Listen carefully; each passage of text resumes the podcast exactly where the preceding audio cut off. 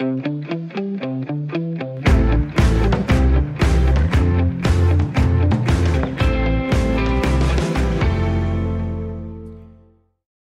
Troelsen er død.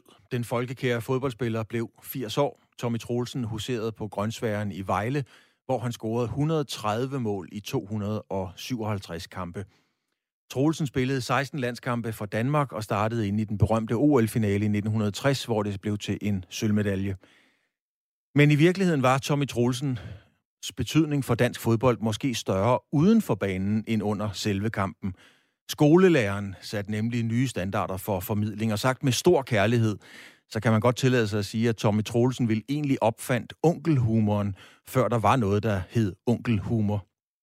Tommy Troelsen var med i DR's ikoniske sportslørdag eller tipslørdag, og han elskede at bruge de her onkelvendinger som det er mærkeligt, at klubben hedder Nottingham Forest, når de nu ligger nederst. I dagens fremkaldt kigger vi på fodboldspilleren, mennesket og ikke mindst fænomenet Tommy Troelsen. Og det gør jeg med en perlerække af interessante mennesker, der har krydset Tommy Troelsens vej, eller også har Troelsen bare haft en stor indflydelse på deres tilværelse og tilhold til fodbold. Dødsfald er på ingen måde mundre, men i Tommys ånd, og helt ærligt, jeg kendte rent faktisk Tommy Troelsen rigtig, rigtig godt, så er det en udsendelse i dur og ikke i mål. Velkommen til en time om den talende Jellingsten.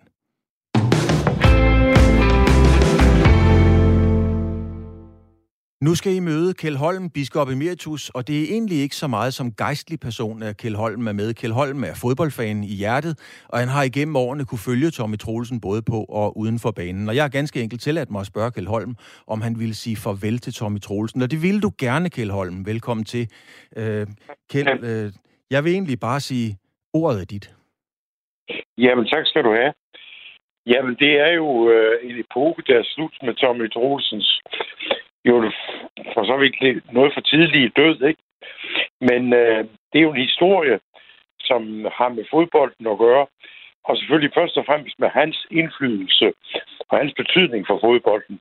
Både som spiller, og i høj grad også senere hen i livet som kommentator. Jeg kan jo endnu huske, da han debuterede som 17-årig i en landskamp mod Norge. Og det var jo, øh, hvad vi kunne læse om i aviserne og høre i radioen, at det var jo noget helt sensationelt. Øh, og så fik han jo en enorm betydning for dansk fodbold i de kommende år, som en fremragende landsholdsspiller, og en spiller for Vejle også, med et overblik og en indsigt i, hvordan man spiller fodbold, som var helt uforlignelig. Øh, så jeg fulgte ham i de der mange, mange år. Men det blev ikke mindre, da han så holdt op som aktiv fodboldspiller og så rykkede op eller ned, hvad man skal kalde det, til at være kommentator sammen med Svend Gers, det mest fantastiske makkerpar som fodboldkommentatorer. Og jeg kan endnu huske, hvordan han øh, ved den århundredes kamp i 1985 mellem Danmark og Sovjetunionen, hvor Danmark vandt 4-2, hvad han sagde øh, i forbindelse med den der spektakulære begivenhed, at øh, da man løb på banen, og der var et øredøvende jubel fra de 45.000 mennesker på Idrætsparken. Og Svend Gers bemærkede, at det her, det var jo da, det var da en fantastisk stemning. Og til Thomas Rosen siger, ja, det er som når der er 12 mand på banen. Og det var måske en meget karakteristisk bemærkning for ham. Den der jyske, underdrevne humor, som altid glimtede i forbindelse med hans måde at kommentere på. Eller da han var øh, kommentator på tipslørdagene, øh, da man sendte dem i fjernsynet. Og der var et, øh, et sted, hvor en øh, spiller bliver ikke sparket om kul, men, men i hvert fald falder op og rejser sig efter kampen. Og man kan se, da han blotter tænderne, eller lukker munden op, at han mangler faktisk to fortænder. Og det, som Troelsen siger, at det jo godt være, at han skulle give en, en tand mere øh, i den næste, i næstfølgende, næstfølgende tid.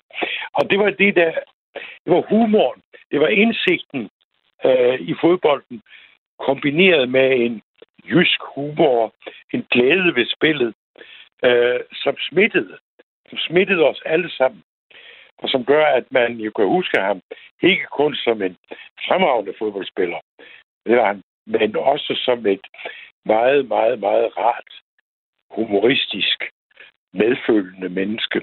Så det er der grund til at være taknemmelig for og mindes ham for. Kjell Holm, øh, hvad er det for nogle tillægsord, du tror, man ville sætte på, øh, på en, hvis man skulle holde en øh, begravelsestale for, for, for Tommy Troelsen? Hvad, hvad var det så for nogle tillægsord omkring ham? Fordi han var jo selv en, der satte tillægsord på, når han kommenterede fodbold og beskrev Michael Laudrup, Preben Melke og så videre. Hvad for nogle tillægsord kunne man sætte på Tommy Troelsen? Ja, der er vi måske lidt fjern fra, fra dem, du nævner nu, fordi hans... Øh, nu er, jeg ked, nu er jeg ked af at være diskriminerende, men hans humor var så umiskendelig jysk. Så det vil sige, at der er en hel del ting i øh, sproget, som, øh, som netop hører Jylland til, om så må sige. Og det, det, jeg, tror ikke, det, jeg tror ikke, det vil være, at andre ville kunne fundet på de der specielle ordstillinger og specielle måder at sige tingene på, som Tom Troelsen gjorde. Øh, det, det, det var fantastisk. Det var tankevækkende, og det er derfor, man kan huske dem. Altså, ja, du ved, du og jeg, vi kan jo glemme alt muligt, hvad vi har hørt igennem tilværelsen. Øh, men, men når det gælder de der ting, så kan man huske bare en enkelt lille bemærkning fra hans side, øh, som har mejslet sig ind i erindringen. Øh, altså, og misforstå mig ikke, men nogle af de kommentatorer, vi har i dag i fjernsyn, når vi ser fodbold, det er jo ikke noget, man husker. Men Tommy Troelsens bemærkninger kan man huske. Man kan huske øh, hit, historien om ham. Altså, jeg ved, at han var dis med anføreren på Vejles hold, da han debuterede. Øh, hvor til på et tidspunkt anførte sig, nu kunne du godt sige du til mig. Øh, det vil jo ikke eksistere i dag. Øh, men, men, men det gjorde det altså dengang. Det er, en, øh, det er, Kjell Holm, det er nemlig en uh, sand og, og fin historie, og det er dejligt, du har taget hul på chipslørter, taget hul på hans måde at kommentere på hele formidlingen, for det er alt det, vi skal, vi skal dykke ned i. Kjell Holm, biskop emeritus, tak fordi, at du ville sætte nogle sidste ord på Tommy Troelsen. Der er jo ingen, der er helt døde, før den sidste mand, der kan huske deres navn, Nej, det er, fuldstændig, det er fuldstændig rigtigt. Så længe der er nogen, der husker en, så er man et eller andet sted levende også. Så lever man endnu, og det gør Tommy ja. længe endnu. Tak skal du have, Kjell Holm. Tak skal du have. Ja, selv tak. Ja, han havde jo han havde den der øh, onkelhumor, øh, kan man roligt sige. Øh, Tommy Troelsen, jeg har selv haft fornøjelsen af at være konferencier med ham til forskellige øh, arrangementer, og Tommy Troelsen elskede at fortælle om dengang Allan Simonsen øh, debuterede, så, siger han, øh, så fortæller han til publikum, så siger han, ja, og så var der en ung mand fra Vejle, Allan Simonsen, som debuterede. Ham så vi ikke så meget til i første halvleg, men så slog de græsset, og så kunne man straks se ham fra starten af anden halvleg, og Tommy Troelsen, han elskede det. Tommy Troelsens betydning for fodbold øh, på mange fronter var indiskutabelt meget stor, men han var jo også et øh, brand i sig selv, og også et brand for Vejle by. Jens Ejner Christensen, du er borgmester i Vejle for Venstre. Ja. Hvad betød ja. Tommy Troelsen øh, for byen? Jamen, Tommy Troelsen øh, var jo en del af vores øh, allesammens identitet øh, i, øh, i Vejle øh, Kommune, i Vejle by, og jo naturligvis i Jelling, hvor han, øh, hvor han boede rigtig mange år. Så øh, han var en meget, meget vigtig øh, person for os øh, her, og for, og for fodbolden ikke mindst jo. Og, og vi har jo begge to mødt Tommy Troelsen talrige gange på Vejle Stadion, ja. øh, dengang man måtte komme til fodbold. Øh, hvordan tror du, borgerne i Vejle opfattede Tommy Troelsen? Jeg tror, at det var jo øh, det, øh, den naturlige del af bybilledet, som, øh, som, Ton, som Tommy og Jonna, hans hustru, var. De gik tur, de hilste på folk på gaden. Og så det der... Tommy havde den der karakteristiske, sådan, jeg ved ikke, om man kan kalde det en dialekt, men han, han havde i hvert fald fra, fra hans mange optrædener i fjernsynet, og der, man var ikke i tvivl om, øh, man behøvede ikke at se Tommy Troelsen for at vide, at det var ham, der talte. Øh, så, øh, og det, det var han kendt for, øh, også her i Vejle. Øh, du skal lige prøve at høre her, Jens Reiner. Vi har en, øh, fordi det var, alle lavede parodier på ham, både linje 3 og hvad de hedder. Men her er der faktisk også en, en parodi på, på Tommy Troelsen, som blev brugt i mange, mange revyer. Og en fyr som uh, Tommy Troelsen, han er jo helt vidunderlig at lave parodi på. Uh, jeg synes, det er fantastisk at høre, når han fortæller uh, om en spiller som Michael Laudrup. For uh, så gør han jo det, at han krydder sproget med en hel masse uh, tillægsord, som for eksempel blændende og glimrende osv. Og det er med en fantastisk entusiasme, helt anderledes end hvis det for eksempel var Sepp Piontek. For altså, det er klart... Og det var fra, det var fra en parodi øh, det sidste i 80'erne, men Jens Ejner, du kender jo også Tommy på en lidt anden måde, nemlig ja. som skolelærer.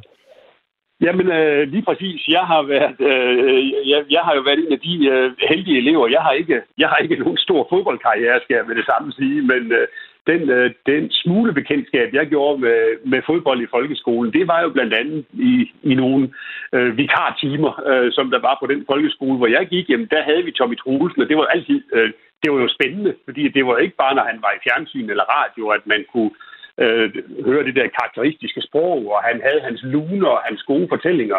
Det var også på hans, øh, på hans arbejde på, på skolen i Jelling øh, dengang, og det, det er mange år siden, men det, det glædede vi os altid til, fordi at øh, øh, det, var, det var fodbold, det var idrætstimer krydret med en øh, god historie, og så jo med en fantastisk øh, entusiasme i forhold til lige præcis fodbolden. Og jeg har jo været lidt inde på, at, øh, at han havde de her berømte onkelvitser. Øh, nogen kalder det dumskallevitser osv., men det var, jo, det var jo meget langt hen ad vejen Tommy Troelsens øh, brand og DNA. Havde han også det dengang som lærer? Altså kom der også nogle af de der fladpandvitser? Øh, jamen, det var, jeg tror, det var fuldstændig det samme. Altså fordi, at uh, Tommy Troelsen, uh, han, han tog ikke et uh, filter på, når han gik uh, på tv eller, eller eller var i medierne. Tommy Troelsen var Tommy Troelsen, og det var uanset om han havde også øh, unger i skolen, eller han mødte folk på gaden, eller han øh, her mange, mange år efter, når jeg mødte ham på stadion. Øh, ikke også? Altså, der var jo ikke, øh, der var ikke noget fint på der. Tommy Troelsen øh, var den, han var. Mm. Han var jo en, øh, som fodboldspiller var han en teknisk øh, boldbegævelse. Det er ligesom det prædikat, man, man, man kan give ham. Han fik jo også tilnavnet fodbold troldmanden, og i 58 var han en af profilerne på, på det Vejlehold, som jo vandt The Double, og 58, ja, det er mange år siden, men Tommy blev så også 80 år. Øh, altså på banen var han elegant. Der var han en elegantier. Øh, hvordan var han i klasselokalet? Hvad for en fremtoning havde han egentlig som lærer? jeg husker jo egentlig mest øh, Tommy fra, fra bybilledet i, i Jelling, og, øh, og det var jo også øh, øh, Tommy og igen hans øh, hustru Jonna, de var jo Øh, de var kendt i bybilledet der. De var et, øh, det var et øh, elegant par, tror jeg, man kan sige, på en, øh, på en rigtig øh, øh, god og, og fin måde i ordets bedste betydning. Og det var også sådan, han var i skolen. Øh, det var sådan øh, en, øh, men, men, øh, en, en, en rigtig god øh, fremtoning og måde, en motiverende måde, en inspirerende person at være sammen med, selvom man som jeg ikke havde øh, øh så meget fodboldtalent, så synes de altid, det var sjovt. Øh, de, øh, de, de timer, hvor jeg var med, hvor vi var så heldige at have Tommy, jamen der var det jo øh, der var det den inspiration, som han kunne bringe ind i sådan en time. Det, det, det var han fantastisk dygtig til hvad betyder det for en by øh, som Vejle, som nu har øh, Tommy Troelsen, og det er kun Vejle, der har Tommy Troelsen. Hvad betyder det for en by at, at, at have sådan en, et ikon, som han jo på et eller andet niveau er? Jamen, det betyder jo øh, det betyder jo fantastisk meget for os, fordi det skriver jo øh, det skriver jo Tommy Troelsen ind i den fodboldtradition, som vi har i øh, i Vejle og som der er rundt omkring VB. Øh, vi, øh, vi, vi har alle sammen, det, det går op og det går ned i fodbold, men, men det brand, som Vejle Boldklub er for Vejle, og det øh, brand, det er jo bygget op af, af for det første en klub af en fanskare, men så er det også bygget op af, at vi har fostret en, en række øh, personligheder i forhold til øh, det, som alle elsker, nemlig det, der sker inde på banen, selve fodboldspillet. Og der er der er Tommy Troelsen jo en, en i en lang række af, af kendte, dygtige fodboldspillere, som der er blevet øh, skabt i Vejle. Øh, og, og, og det er vi stolte af. Øh, og, øh, og det betyder rigtig meget for vores øh, identitet øh, lige præcis i Vejle. Jens Ejner Christensen, øh, vi kommer til begge to at mangle noget, når vi går vores øh, tur ja. på gågaden, fordi vi kommer ikke til ja. at se Tommy der mere. Men øh, tak fordi du havde tid og mulighed for at være med. Tak fordi jeg måtte. Selv tak. Altid. Jens Ejner Christensen, altså øh, venstreborgmester i Vejle.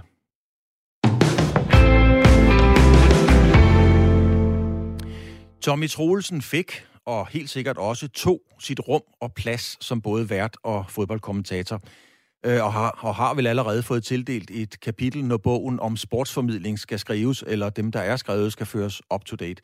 En anden, der helt sikkert også har sit eget kapitel, det er jo dig, Flemming Toft. Flemming Toft, hvad betød Tommy Troelsen for formidlingen af fodbold?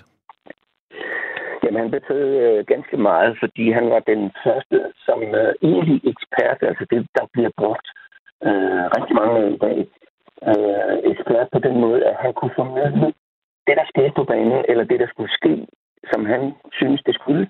Det kunne han formidle på en måde, så vi som seere, vi forstod, hvad det var, han mente, hvad det var, der foregik på banen, og vi ikke bare sad og så en fodboldkamp og kunne se, at når der blev scoret, der blev ikke scoret. Han kunne sådan formidle øh, detaljerne, som var væsentlige, og det han var god til at komme i folkemunden, så vi forstod det. Det var, altså, en ekspert Altså man kan sige, at han gjorde vel langt hen ad vejen det samme, som, øh, som Per Frimand øh, gør i dag. Måske med en smule mere humor sagt med kærlighed til Frimand, men, men knap så mange øh, remedier og, og, og hjælpemidler. Hvordan, hvordan jeg etablerede kommentatorer, hvordan øh, oplevede man det, at der kom sådan en ind der, og lige pludselig skulle være ekspert? Ja, det var jo noget ganske nyt, og det var også øh, nyt, fordi det var ikke brugt andre steder. Altså, det blev ikke brugt i England, det blev brugt i Tyskland. Øh, I dag sidder stadigvæk øh, øh kommentatoren i for eksempel øh, tysk øh, tv. De fleste stationer, altså, de sidder alene, og så bliver der et kommenteret hjemme i studiet, enten efter kampen eller i pausen. Men her, der kom der pludselig en mand ind og satte sig ved siden af Svend Gers oftest, og han fortalte så, når Svend Gers fortalte alle de faktuelle ting, eller det, man skulle holde øje med i selve kampen, altså med, med hvem og så videre, jamen så kunne Tommy Troelsen komme ind en gang imellem og sige, grunden til, at de spiller sådan her nu, grunden til, at han ikke øh, fungerer ham der, det er det og det. Og det var det, der var sådan, det, det nye i det, at vi fik det live, de her ekspertkommentarer, hvor de før lå efter kampen som regel. Mm. Hvordan, øh, hvordan blev man øh, den der verden på det tidspunkt, hvor der var mere eller mindre, ja, der var jo monopol på det i Danmarks Radio. Altså, hvordan øh, blev det oplevet, der kom en mand ind? Han var ikke journalist, han var formentlig ikke noget journalistforbund osv. Hvordan blev han taget imod af dig og de andre, altså af, af faget, kan man sige? Jamen, det var jo, øh, altså for det første var det ganske nyt, men det var også, øh, det specielle ved det var, at her kom der en fodboldspiller ind. Altså en, der havde prøvet det på egen krop, en, der havde kunnet øh, lave de ting, som han også skulle søge at tale om, og som havde de her meritter med sig med mesterskaberne fra Vejle, eller de pokaler fra Vejle, øh, med den olympiske følgebærge fra Rom og så videre. At det var ligesom, at der kom en særlig person ind i, i tv på det tidspunkt, for ellers var det jo kun, stort set kun journalister, der sad øh, på de pladser, altså som øh, enten kommentator eller som studievært. Og derfor så blev det lidt særligt, at der kom en, en mand, et, et, et, et en stjerne på en eller anden måde, kom ind og kunne så formidle det her fodboldstof, og ikke bare fortælle om sin egen storhedstid. Altså, jeg var jo en af dem, Flemming Toft, som, øh, som ung mand, der sad og selvfølgelig og så sportslørder, tipslørder, det skal vi snakke om senere, og kært barn har mange navne. Men det blev sådan et, øh, et, et socialt samlingspunkt øh, om lørdagen. Øh, hvor, havde han også den betydning for dig eller jer, eller hvordan så du ham som samlings- og som omdrejningspunkt? Ja, det blev han jo, fordi han jo kom jo ind med, at han var meget sådan selv, øh, stærk, hvis man kan sige det. Altså, han var ikke selv fed, men, men han, han vidste godt, hvad han havde præsteret, og, og, og hvad han egentlig kunne inden for fodboldsporten.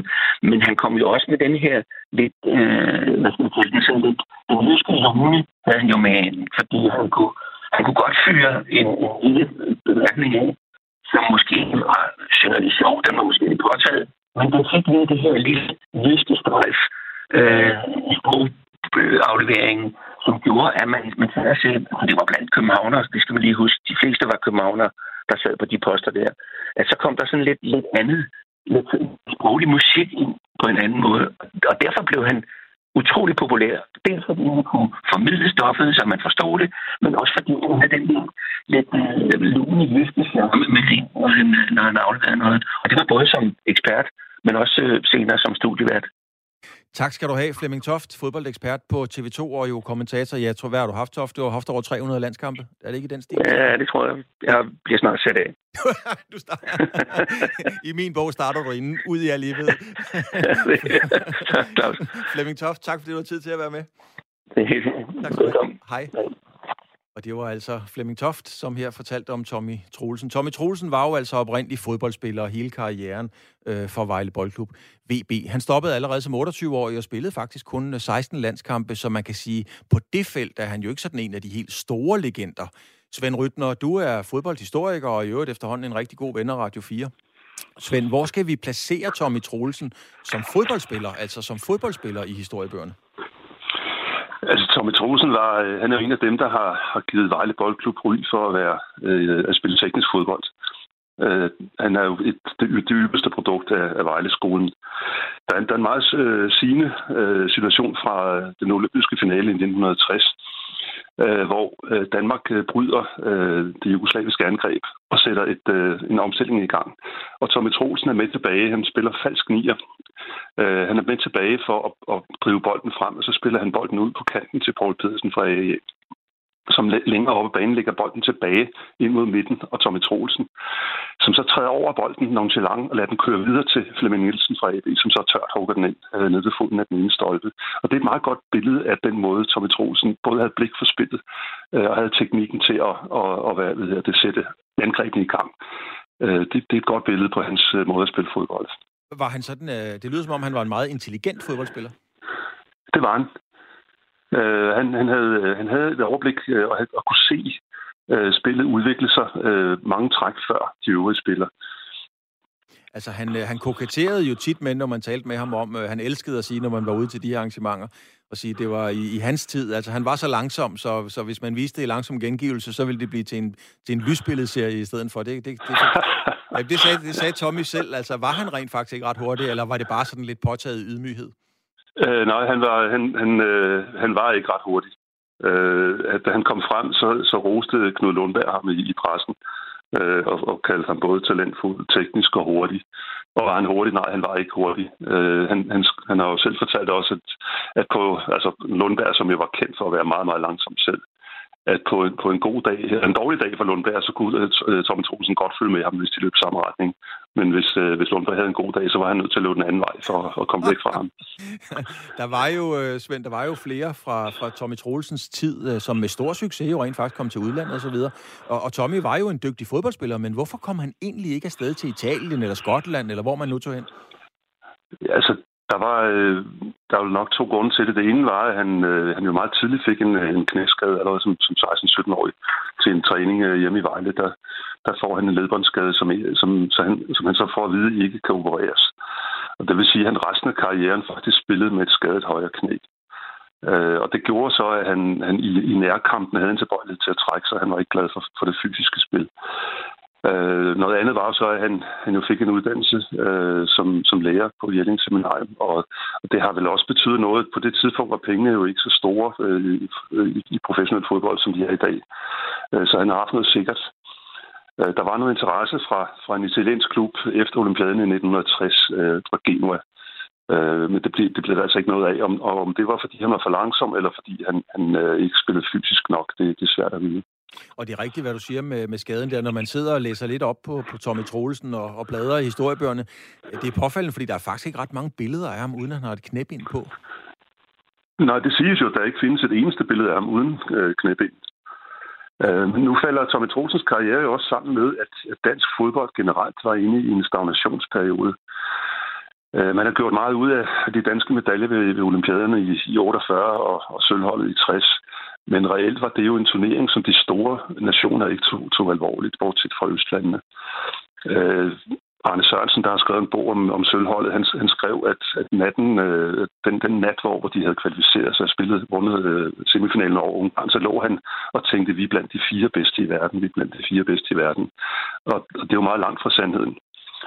Øh, reelt havde man jo fået et, et, et godt og talentfuldt øh, amatørhold øh, i professionel træning, fordi Arne Sørensen satte træningen i system.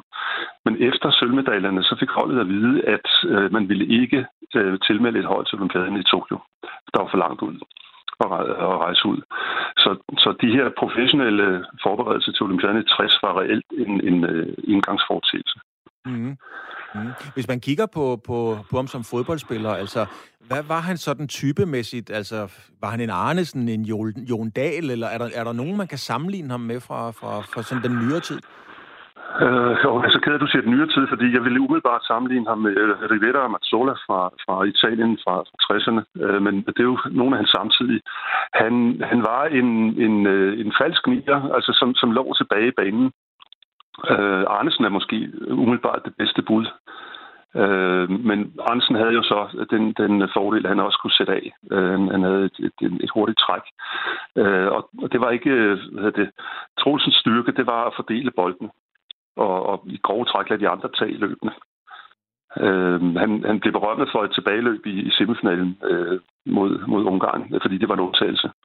Øh, der tager han altså turen med hjem, men det var normalt ikke det, der var hans styrke. Han, han lå inde midt på banen og fordelte boldene. Øh, så havde han en konkurrent øh, i begyndelsen, eller i, i, i begyndelsen af 60'erne, øh, John Danielsen, som øh, fra 1909 Øh, og det var det egentlig det, der fik mig til at tænke på øh, Rivera og Mazzola, de to store spillere fra Milan og Inter i 60'erne. Øh, fordi de måtte også kæmpe om, om den samme plads på det italienske landshold. Det var meget sjældent, de spillede samtidig. Og det var det samme med Tommy Troelsen og John Danielsen. To meget talentfulde offensive spillere. Øh, og under olympiaden var det så Troelsen, der, der trak det længste strå, men på længere sigt var det John Danielsen, som, som øh, fik flest landskampe øh, og kom til udlandet til Werder Bremen blandt andet. Øh, så han, på en måde kan man sige, han, han fik en større klubkarriere end, end øh, Troelsen, men det er Troelsen, vi husker. Ja, det er jo, det er jo Troelsen, vi husker, og jeg kan fortælle dig, at øh, mens min, øh, min salige farfar levede, øh, jeg, jeg kan godt fortælle dig, at det kunne bringe sindene i kog, når der blev diskuteret, hvem der var bedst, om det var Troelsen eller det var Danielsen. Og min farfar så altid Valter Christensen, ham er der ikke ret mange, der kan, men du kan sikkert Valter Christensen.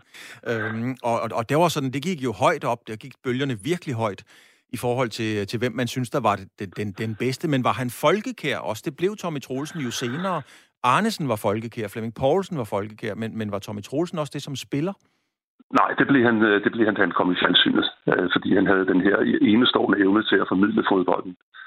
Øh, man kan sige, at hans, hans betydning for, for, for, for dansk øh, fodboldkunden kan jo sammenlignes med, med den måde, Jørgen Let øh, har sat danskerne ind i Tour de France. Nej, han havde, Thomas Troelsen havde den samme evne til at, at formidle spillet på banen, sådan at, at selv almindelige mennesker kunne forstå øh, de taktiske finesser øh, ude på banen. Men, men, men Rybner, hvad betød Tommy Troelsen øh, for dig? Altså, du er fodboldhistoriker, men hvad, hvad betød han sådan for dig og din opfattelse af fodbold? Hvad, hvad betød din tilværelse? Jamen altså, han, han, øh, man kan sige, øh, jeg er vokset op i 60'erne, øh, og, og, og vokset op med, med dansk, at dansk fodbold var, var, vi kom aldrig med til slutrunderne. Vores øh, klubhold sagte øh, stort, når de spillede ude i Europa, og den hjemlige turnering var ikke rigtig noget at råbe for. Men vi havde den her forestilling om, at vi var Nordens latiner, og i virkeligheden var det os, der var de bedste til at spille fodbold. Altså, svenskerne, de var snød jo, fordi de var halvprofessionelle. Ikke? Men i Danmark, der kunne vi spille heller to. Og der var det, Tommy Troelsen, et godt billede på. Øh, han er en, der, der styrker skal sige, den danske selvfølelse af, at vi, at vi godt kan spille fodbold. Fordi han var rigtig god til at spille fodbold. Det, det er ikke tilfældigt, at, at han stadig kan huske på banen. Og det er jo nogle øh, ordentlige kanoner at sammenligne ham med. Altså, et, hvad, der var Riva, Riviera, Masola og så videre. Det er jo, det er jo verdenshistorie. Altså, øh, hvor tæt var han på dem? Ja, altså det, det er jo, får vi jo aldrig at vide, fordi han kommer jo, han kommer jo ikke til udlandet. Øh, og, og det er formentlig hans, hans skader, som har, har brændt Han, han var meget væk fra, fra, fra banen. Var han kommet til en stor klub, ligesom har Nielsen, hans øh, værelseskammerat under Olympiaden, øh, er det ikke til at vide, hvor... Altså, altså han havde talentet til at gå, øh, gå hele vejen, og man også havde psyken og fysikken til det. det. I hvert fald havde han ikke fysikken til det, men, men og man også havde haft øh, det, der kræver mentalt for at gå så langt. Det, det finder vi aldrig ud af. Han havde noget humoren til det i hvert fald, men øh, om man også havde øh, viljen til at tage alle de armbåndinger, der skal til det, det får vi ikke at vide. Hvordan opfattede du ham, øh, oplevede ham som, øh, som kommentator? Altså det der med, at han lige pludselig var den første ekspertkommentator. Hvordan oplevede du det skifte, og, eller den nye nytænkning? Jamen, det var jo en revolution. Øh, fra at man havde siddet med, med og al respekt til Gunnar Nuhansen og hvad de hed, alle sammen de her, øh, Jens Christiansen og, og Palle Holgersen, øh, og sidde og lytte på dem, øh, behjertede mennesker, men, men, jo, men uden den her faglige dybde, som øh, uh, Tommy Troelsen havde. Altså, det var, det var et kvantespring. Altså, man, man blev løftet op i et helt andet sted i forståelsen af fodbold. Og så faldt det jo sammen med, at det danske landshold begyndte at spille øh, godt fodbold. De kvalificerede sig til de første slutrunder. Øh, og det vil sige, at Tommy Troelsen blev også lyden af succes. Ja, men hvordan var det, altså hvordan var man helt på det tidspunkt? Fordi at, øh, jeg ved ikke, om han stadigvæk er det, men på et tidspunkt var Tommy Troelsen vil den yngste spiller i en dansk pokalfinale, altså VB slår KB 3-2 i 58 i, i parken, ja, i Københavns Idrætspark det jo. Øh, fik man heltestatus? Der var ikke de samme, øh, hvad skal man sige, internet og sociale medier til at, ligesom at gøre nogen berømte. Hvordan var hans berømmelse? Øh, når man, han, var, han var jo... Øh, altså, det er rigtigt, der var slet ikke den samme opmærksomhed omkring fodbolden. Det var ikke sådan, at folk ikke talte fodbold. Øh, men, men der var jo ikke stort set ikke øh, fodbold i fjernsynet. Det vil sige, hvis man skulle se fodbold, så skulle man på stadion. Og med de øh, afstanden, der, der trods alt var øh, i, i Danmark på det tidspunkt, var der en begrænset del af befolkningen, der så øh, fodbold i forhold til, til hvad, de muligheder, vi har i dag. Og Tommy Troelsen var jo ikke en, en spiller, der førte sig frem på banen. Han, han var ham, der støttede kuglerne. Det vil sige, han kom jo også til automatisk til at stå i anden række. Det vil sige, ham, den helt store spiller fra hans generation, det var jo Harald Nielsen, fordi det var ham, der lavede alle målene. Øh, en af de, ja, Tommy lavede jo så også nogen, fordi han sparkede så lige tre ind i, øh, i, i 5-1-sejren over Norge. Og det er vel en af de helt store sejre i dansk fodboldhistorie. Hvornår var det? 68? 68? Øh, ja. Altså, der scorer han det her hat -trick. Altså, hvad, hvad får man så af kredit, når man laver den? Eller, eller går det sådan også forholdsvis ubemærket hen? Ja, altså det, dengang har det jo, øh, har det jo været, været øh, er det jo klart blevet bemærket, men altså den, den sejr over Norge med fem mål, man husker, det var Erik Dyreborg, fordi han scorede alle fem mål. Ikke? Og, og, og der er mange, der ikke er klar over, at Tommy Troelsen lavede hat i sin næste sidste landskamp. Men han spillede jo også meget spredt på landsholdet. Han havde jo ikke en, en, en, en karriere, hvor, man, hvor han var fast mand og på øh, hver eneste gang. Øh, og det vil sige, at han, han var jo ind og ud af holdet, og det har, hænger jo sammen med hans skade. Øh, så, så han nåede ikke at bygge den her øh, status op. Rybner, hvis du lige skal samle op på, på efterskriften. Nu havde vi jo øh, biskop Kjell Holm til ligesom at sige farvel i starten af programmet. Hvad, hvad, hvad bliver dine sådan, vigtigste ord på Tommy Troelsen i fodboldhistorien? Ja, Tommy Troelsen er, er skal vi sige, et billede på, på den danske fodbolds selvforståelse. At vi, øh, vi er en nation af teknisk dygtige spillere med blik for spillet, og det, det var Tommy Troelsen bedre til end nogen andre. Så var han en, en gudsbenået formidler. Som nævnt, øh, mener jeg, at han kan sammenlignes med Jørgen Lets betydning for cykelsporten i Danmark. Den måde, han har gjort os alle sammen klogere på, på spillet på banen. Øh, og de to ting går jo, øh, de hænger jo sammen på den måde, at han, han havde jo, øh, han, han tog sit blik fra banen med øh, ind på fjernsynet og, og gjorde os alle sammen klogere. Ja. Svend Rybner, øh, fodboldhistoriker. Tak fordi du havde tid og mulighed for at være med her. Selv tak. Tak skal du have. Og det var altså øh, Svend Rybner, som, øh, som fortalte om øh, Tommy Troelsen som, øh, som fodboldspiller.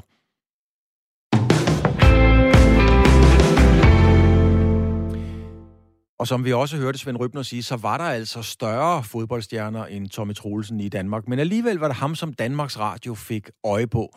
Og hvem fik egentlig den geniale idé at ansætte Tommy Troelsen? Fordi det viste sig jo bare at blive til en fuldstændig genial idé, både som kommentator, ekspert og hen ad vejen jo ja, som alt muligt. Det kan jeg meget passende spørge dig om. Erik Bært, velkommen til, tidligere souschef på Sporten på Danmarks Radio. Erik, du var, jeg ved, din beskedenhed for måske forbyder dig at sige det, men du var i høj grad med til at føde tanken om Tommy Troelsen. Hvad er historien om Tommy Troelsen og DR? Ja, øh, den egentlige kredit, den skal sådan set gå til, øh, til, eller til uh, sportens øh, chef, nemlig Finn Heiner. For det var ham, der fik øje på Tommy Troelsen. Han kendte ham som spiller, selvfølgelig, uh, og så kendte han ham også privat og foreslog, at uh, vi tog ham med ind i studiet i, uh, til uh, VM i Argentina i 78, hvor Palle Holgersen var studieverden, og hvor der så blev lavet nogle uh, plancher, som Tommy tegnede og fortalte ved. Og øh, det, det var første gang, at øh, vi tog en mand ind til det, øh, til fodbold, og det blev en bravende succes. Øh, Tommy øh, var en hyggelig fætter, øh, og han kom igennem skærmen Øh, men altså, han kunne også det der med at vise taktiske opstillinger, og øh, der havde han et pludselig et meget stort klasselokale, som han talte til. Men det var skolelæreren, der stod med sin pegepind og tegnede og fortalte og kunne formidle sit stof. Han kunne jo stoffet, men han kunne sandelig også formidle det. Men Erik Bert, hvordan, øh, hvordan tænkte I det? Var det et sats? Altså, øh, tænkte I på det som, okay, vi tager chancen og prøver, eller var I sikre på, at den ville gå hjem, eller hvordan gik I egentlig ind til det? Øh, vi gik ind til det og sagde, vi prøver det her af. Vi ser, hvordan det går øh, ved VM. Vi ved jo, at kampen sælger sig selv. Altså, det var Argentina, og der var knald på, og øh, der var Maradona for fuld udblæsning, og hvad skal du have med et hollandsk hold, og så videre. Øh, så, øh, så den skulle nok komme hjem på den led. Men øh, så vil vi også godt have sådan en lidt mere afslappet stemning øh, i studiet, men altså også en højfaglig øh, stemning. Altså Øh, Palle var måske ikke den helt store fodboldmand. Han var blandt andet mest kendt øh, for at kunne formidle cykling og boksning. Øh, så, Øh, så vi sagde, vi, vi prøver at se, om vi kan få noget fodboldekspertise ind her. Og det viste sig så, at det kunne vi. Og da det så var overstået, så sagde vi, fint, ham der må vi bruge på freelance basis til forskellige begivenheder. Og det gjorde vi så i årene fremover, indtil at det endelig lykkedes at få Tommy fastansat i 1985, var faktisk året for hans fastansættelse. Men Erik, hvordan blev det taget imod? Fordi og, vi kender jo begge to Claus Borger, og vi kender alle dem, der har været derinde, og det er jo sagt også med kærlighed, det ved Borger også, hvis han sidder og lytter med. Altså, det, det var jo nogle store egoer, og lige pludselig så kom der en fodboldspiller ind, som skulle vide mere end dem, og, og, og over for mange af dem, der var der, og vide mere end dem, det var jo ikke noget, man var så glad for. Hvordan, hvordan blev han modtaget, altså? Jo, jamen, øh, øh, den opstod egentlig aldrig. Øh, den, øh, altså, du antyder, øh, om der var en form for jalousi, og det kan jeg sige, det var der altså ikke. Øh, der var respekt øh, for Tommy. Han havde en altså, han omgav sig med en naturlig respekt på grund af det faglige, øh, han kunne, for han kunne formidle det. Han vidste, hvad han talte om. Det var der slet ikke en tvivl om. Hvis det var en, der ville føre sig frem, øh, jamen, øh, så kunne der godt have været noget knuren. Men det var det jo ikke. Tommy kom jo ydmygt øh, ind, til, øh, ind til rollen, og var den, der skulle formidle og skulle snakke og skulle fortælle og få folk til at forstå det der spil, som han elskede så højt, og som han var så god til at fortælle om. Nu tog... Så han, øh, han, øh, der kom simpelthen en anden dimension på udsendelserne, når han var det. Og det var dem, der kommenterede, det var de der udmærket klar over, at han løftede det samlede produkt. Ja, fordi det var jo en, øh, en fuldstændig nytænkning ud af boksen, vil man nok sige i dag. Hvornår, Erik Bert, øh, kigger dig og Heiner på hinanden, Finn Heiner, sportschefen, og, og, og ligesom giver hånd på, den er hjemme. Det var godt, det var godt tænkt. Hvornår gik det op for jer, I har skulle lave et skue? Øh, i, i, i, løbet, I løbet af, øh, af VM 78. Der står det klart, simpelthen. Da, da, øh, altså, øh, da vi havde kørt nogle gange, så kiggede vi på hinanden, og så sagde vi, øh, den her, den, den er hjemme. Den, øh, det, det, har, det har vi gjort rigtigt. Det har vi, det har vi set rigtigt. Og så øh, var Tommys øh, plads øh, som regel øh, i, øh, i studiet, og vi begyndte øh, at... Øh, han kom jo til som øh, ind på øh, selve stadion som medkommentator. Første gang var i en testkamp i 1985, hvor Danmark mødte DDR. Og det gik så godt mellem ham og Svend Gers, at øh, vi sagde, jamen så sidder Tommy der også øh, til Sovjetkampen, den store kamp, som alle kan huske. Og der øh, kan man måske sige, hvis man prøver at se klippene i dag, selv hvis du har uddrag på 5-8 minutter fra den kamp, så hører du ikke Tommy. Jeg prøver lige en gang, øh, Bert, fordi jeg har faktisk fundet et lille klip. Øh, prøv lige en gang lige at høre det her klip. Det er altså fra, fra kampen i, i 85 mod Sovjet. Ja. ja. Sådan, det er noget af spillet. Det hurtige førstegangsspil her, inden russerne når at komme i forsvarsposition. Bertelsen. Laudrup. Elkær. Nu scorer han. Ja, Danmark foran med 1-0. Fantastisk set af Michael Laudrup, der vidste, at Elkær lå bag ved ham. Fik stukket bolden på tværs, og herefter godt og vel et kvarterspil. Danmark foran med 1-0. De får situationen her. Michael Laudrup til Elkær. Og her ved vi, her kan han score fra selv mod en af verdens bedste målmænd, der sagde og det er jo rigtigt, Bert, fordi her hører vi jo faktisk slet ikke øh, Tommy Troelsen, og han er jo altså med som, som hvad hedder det, ekspert. Hvordan, øh, hvordan lavede I rollefordelingen? Fordi det må være noget, man må være blevet meget, meget enige om, hvordan det skulle foregå. Ja, fordi det havde vi jo så prøvet af øh, mod, øh, i DDR-kampen, og det var så samme koncept, nemlig at det var Svend, der fuldstændig styrede DDR. Han gav simpelthen Tommy et tegn og sige, nu, nu kan du godt, hvis bolden var ud til et indkast eller noget andet. Men i selve forløbet, når der skulle bygges noget op, det var Svend, der styrede det. Og øh, i dag der er det lige før, at kommentatorerne nærmest ikke kan få et ord indført for ekspertkommentatoren. Øh, øh, men det var så, det er så min personlige betragtning, og det er måske kammet lidt for meget over i den anden ende. Men Tommy havde den ydmyge rolle, øh, men altså også selvbevidstheden om, at han tilførte Svends gode speak en ekstra dimension, når han kunne forklare, for de havde simpelthen hver sin rolle. Og nu har jeg, Erik Bert, været lidt inde på det her med onkelhumoren, som uh, man kan sige, ja. Øh, Tommy Troelsen opfandt, før der var noget, der hed onkelhumor. Den har I jo også ja. været bevidst om, og man kan sige, hvis man tager den humor væk fra Tommy Troelsen, så er det jo for pokker ikke Tommy Troelsen, men tur I godt, fordi det var jo også noget anderledes. Tur I godt at lade ham komme i studiet og ud til kakkelbordene med den form for humor? Ja, fordi vi tog det også lidt afslappet. Altså, man skal ikke underkende for eksempel sådan en som Palle Holgersen. Han kunne sandelig også øh, komme med, med sine bemærkninger og fyre noget af fra hoften, øh, som den øh, gamle barpianist der. Øh, han kunne godt øh, sætte fod øh, på en øh, transmission øh, med nogle sprogblomster. Så det var sådan set en tradition, vi havde i forvejen, at det kunne man godt. Det var trods alt øh, kun i gåsøjne sport. Øh, og øh, vi tog det alvorligt, men der skulle altså også være plads til et glimt i øjet. Så det, øh, det, det fungerede fint. Det havde vi bestemt ikke noget imod. Og hvordan øh, her til sidst, øh, Erik Bert, fordi det var jo, som vi talte om, øh, en tid med monopol. Danmarks Radio stod ja. voldsomt stærkt fagforeningsmæssigt. Uden sammenligning i øvrigt, da jeg selv starter i 88, det gav anledning til strejke, fordi jeg ikke var, var, var, var uddannet journalist osv. Hvad, hvad sagde Journalistforbundet altså til, til en fodboldspiller uden uddannelse lige pludselig skulle være ekspert? Hvordan, hvordan, hvordan reagerede omgivelsen? Ja, selve, selve ekspertrollen kunne man jo ikke sige noget til, fordi det kunne vi jo høre ind udefra.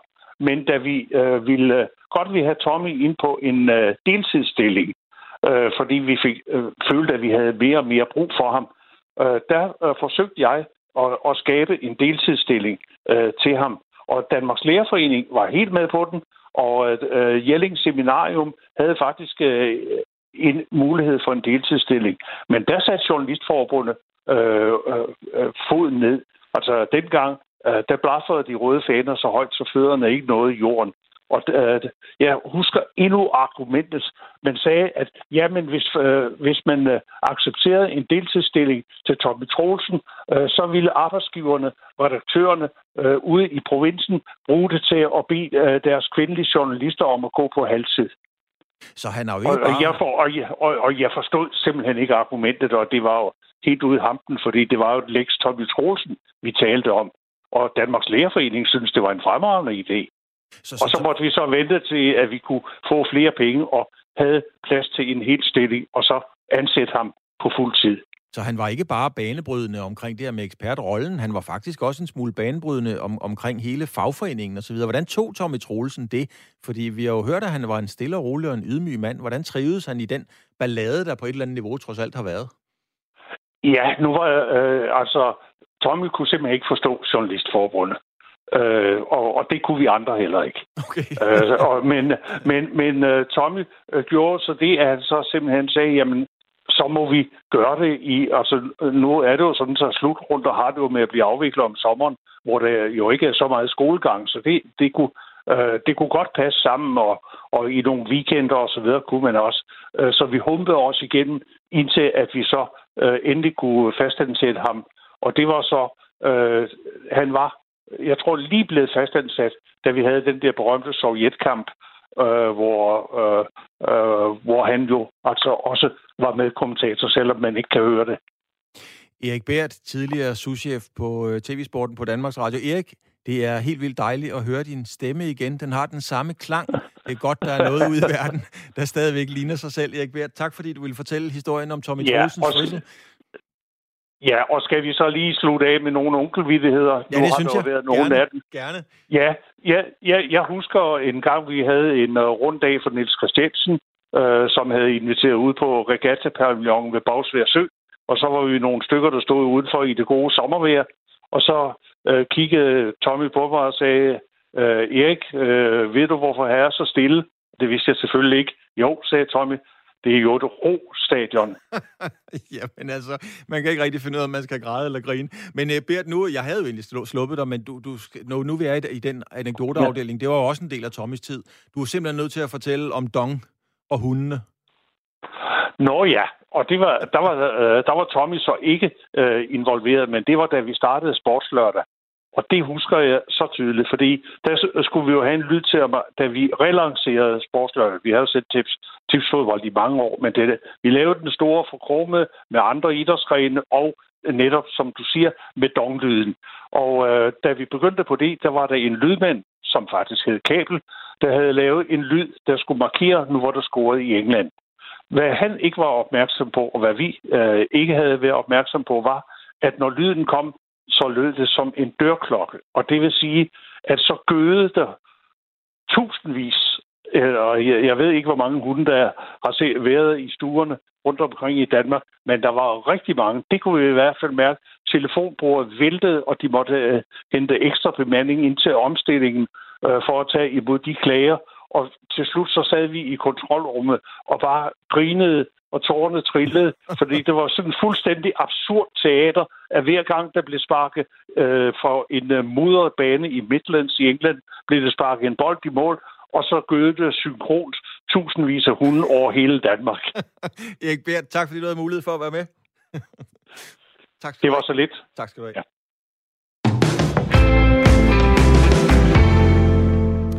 Ja, det var jo så historien set indefra, kan man sige, om hvordan øh, Tommy Troelsen altså blev født og blev til øh, en kultfigur i Sportslørdag. Og det var Erik Bert, der fortalte det. Der er også skrevet en bog om Sportslørdag, en af de største tv-succeser øh, i dansk sportshistorie. Det er der næppe tvivl om. Og den har du skrevet, Michael Kærbøl. Du har også skrevet om dansk fodbolds øh, sande guldalder.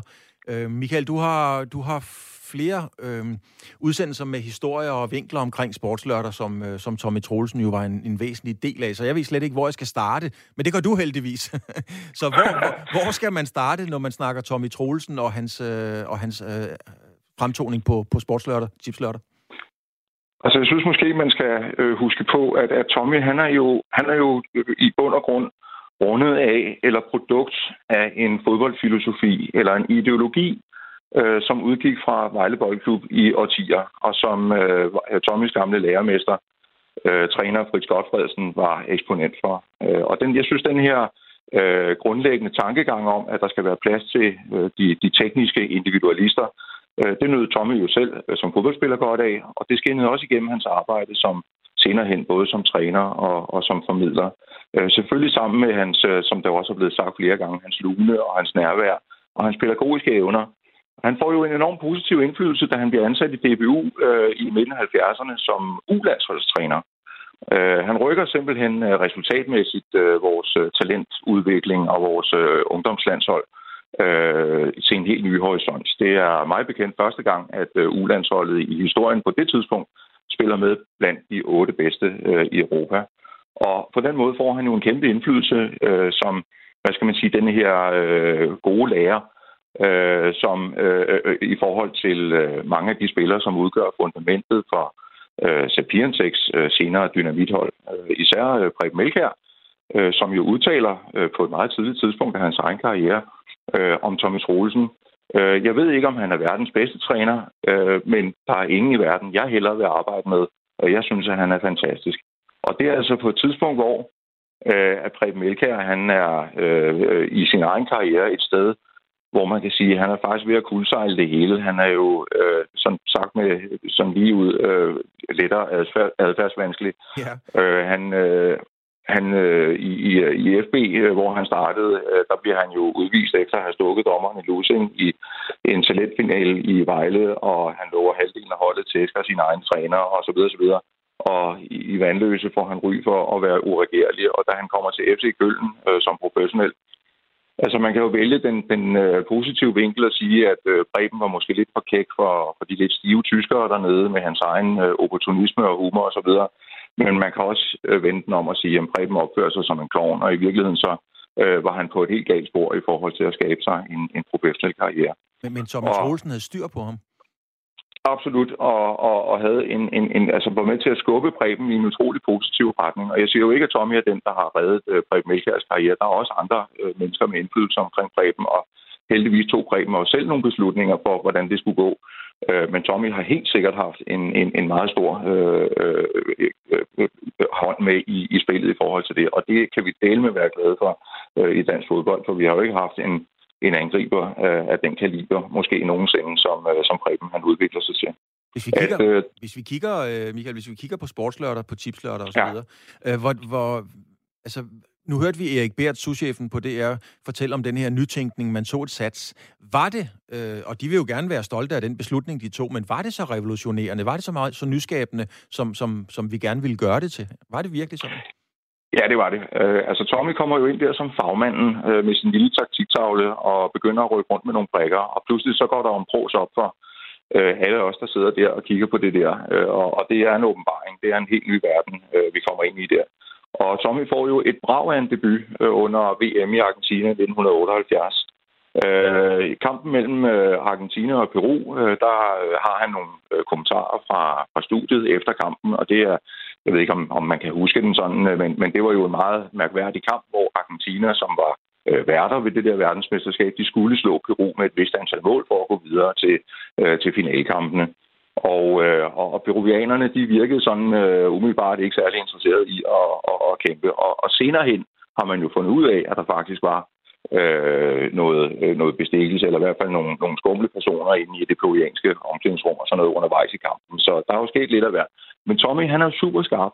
Han tager et par situationer ud fra kampen, og så siger han, øh, jamen hvis vi lige prøver at kigge lidt her på den her, det her opspil, så kan vi se her helt tydeligt, at det ser meget mærkeligt ud, for der er en peruviansk spiller, som simpelthen undlader at, at sætte en glidende takling ind på det tidspunkt, hvor det ellers havde været ret nemt at afværge den her farlige situation.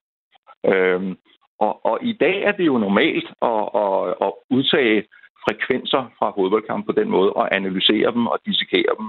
Øh, men på det her tidspunkt er det jo helt, helt banebrydende. Og, og det, det viser jo noget om, at her der har vi altså med en, en skarp analyst, analytiker at gøre. Ikke? Mm. Øhm, man kan, man kan jo sige, Michael, altså det er jo altid et spørgsmål om hønen og ægget, og så kan man også vende det om mod Tommy og sige, var, var det Tommy, der skabte tiden, eller var det tiden, der skabte Tommy Troelsen som tv-mand? Øhm, jeg synes næsten, at, øh, at, at øh, jeg næsten vil vende det om og sige, at øh, Tommy, han, ja, altså, som Erik Bert var inde på før, øh, så ligger Tommy sig jo ind i en, en stil, som, som også for eksempel Palle Holgersen er rigtig god som formidler ikke? og, og brænder, brænder igennem i forhold til tv-skærmen. Men jeg vil næsten vende om at sige, at, at Tommy er jo øh, holder fast i sig selv. Altså Tommy er først og fremmest sig selv. Han er ærlig, han er nærværende, Øhm, han havde for eksempel haft det meget, meget dårligt med, med, med nutidens øh, øh, forhastede øh, øh, debatter, hvor at, at man har indtryk af, at Øh, der sidder en, en tv-vært hele tiden med en, øh, en, en lille, øh, hvad hedder det, øh, øh, snegl i øret, og hvor der sidder en producer, der hele tiden siger, jamen skynd dig nu at blive færdig, og kom nu videre, og nu er det taget for lang tid, det her. For Tommy, der var der plads til, til den her humor, jeg vil næsten kalde den for, jeg synes, øh, det kan man godt sige, den er plat, men jeg vil kalde den for en subtil humor. Øh, og der var plads til at formidle, der var plads til at være til stede, øh, og, og plads til fordybelse. Var han en, øh, var han en enten eller vært? Altså var det, var det øh, ja, Kim Brink nede i OB så altid, er det guldet eller kapellet? Altså var det enten eller med Tommy, eller kunne alle bare godt lide ham? Jeg tror, der er meget, meget få mennesker, som har noget dårligt at sige om, øh, om Tommy Troelsen. Øh, så øh, jeg tænker, at den, øh, øh, den ægthed, som, som han, øh, han udstrålede. Han var simpelthen som den der gode lærer, som øh, vi alle sammen har haft på et tidspunkt i skolen, ikke? og hvor man lyttede ekstra efter, fordi man kunne rigtig godt personligt lide ham. Han havde noget, der han brændte igennem skærmen. Og, og mængder af læserbreve øh, viser jo også, at øh, folk forgudede ham og ville simpelthen have ham som landstræner og så videre. Ikke? Han bliver ophøjet fra at være fodboldtrøjmand på fodboldbanen og så til at være hele landets fodboldprofessor. Ikke? Så, øh, så han er en succes, det er der ingen tvivl om. Men hvordan, han har jo, øh, hvordan klarede han det, Michael? Fordi at, øh, altså, jeg har jo også i al beskedenhed oplevet kolleger, som kommer ind fra at være skolelærer til lige pludselig at blive øh, hele Danmarks kæledække og Line Bavnsdagen øh, efter afløser osv., hvor det gik sindssygt stærkt. Og den der omvæltning fra at være ret anonym i gadebilledet til at være den store stjerne. Hvordan klarede Tommy, skal man sige, det enorme forventningspres, der var til ham, og den popularitet, som man jo fik hele tiden? Altså, der tror jeg jo simpelthen, at han er heldig, fordi han har jo netop, som vi også har hørt tidligere, øh, fødderne plantet i, i den jyske muld der, ikke? Øh, så han er meget jordbunden, og, og han giver aldrig slip på sig selv. Det synes jeg ikke, han gør. Jeg synes, han, han kæmper en, en brav kamp op igennem 90'erne, hvor øh, sportslørdag-programmet er sådan i en, i en klar derut, fordi at, at det bliver vanskeligt for, øh, for DR at fastholde øh, de forskellige tv-rettigheder. Og, og, og der, der synes jeg, at jeg ser jo Tommy for mig sidde øh, Øh, foran øh, pejsen og i Chesterfields øh, øh, stolen der og, og være den perfekte vært simpelthen. Ikke? Jeg synes, han, øh, han, øh, han, han gør det utrolig godt. Han får en idé om på et tidspunkt at, kalde, at få øh, tilskuere ind i, øh, i studiet og og øh, igennem øh, de Facebook-grupper, som, som jeg har øh, kørende på Facebook, øh, Danmarks bedste gennem øh, tiderne og, og sportsdørtergruppen, jamen der har vi fået masser af anekdoter omkring, hvordan folk de har oplevet det, når de har været der. Øh, det var ofte øh, fodboldfolk eller folk fra lokale fodboldklubber osv., der fik, fik lov at blive inviteret ind. Og, øh, og, og Tommy havde jo en, en uh, hukommelse som en elefant, og hvis der sad en eller anden, som øh, han havde spillet sammen med en gang i, i 1960, jamen så kunne han kende ham med det samme og, og vidste, hvem det var.